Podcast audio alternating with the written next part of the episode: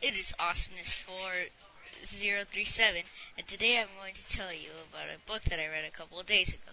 The name of the book was Ghost Buddy. The story is about a boy that moves to a new house, and everything goes wrong from there.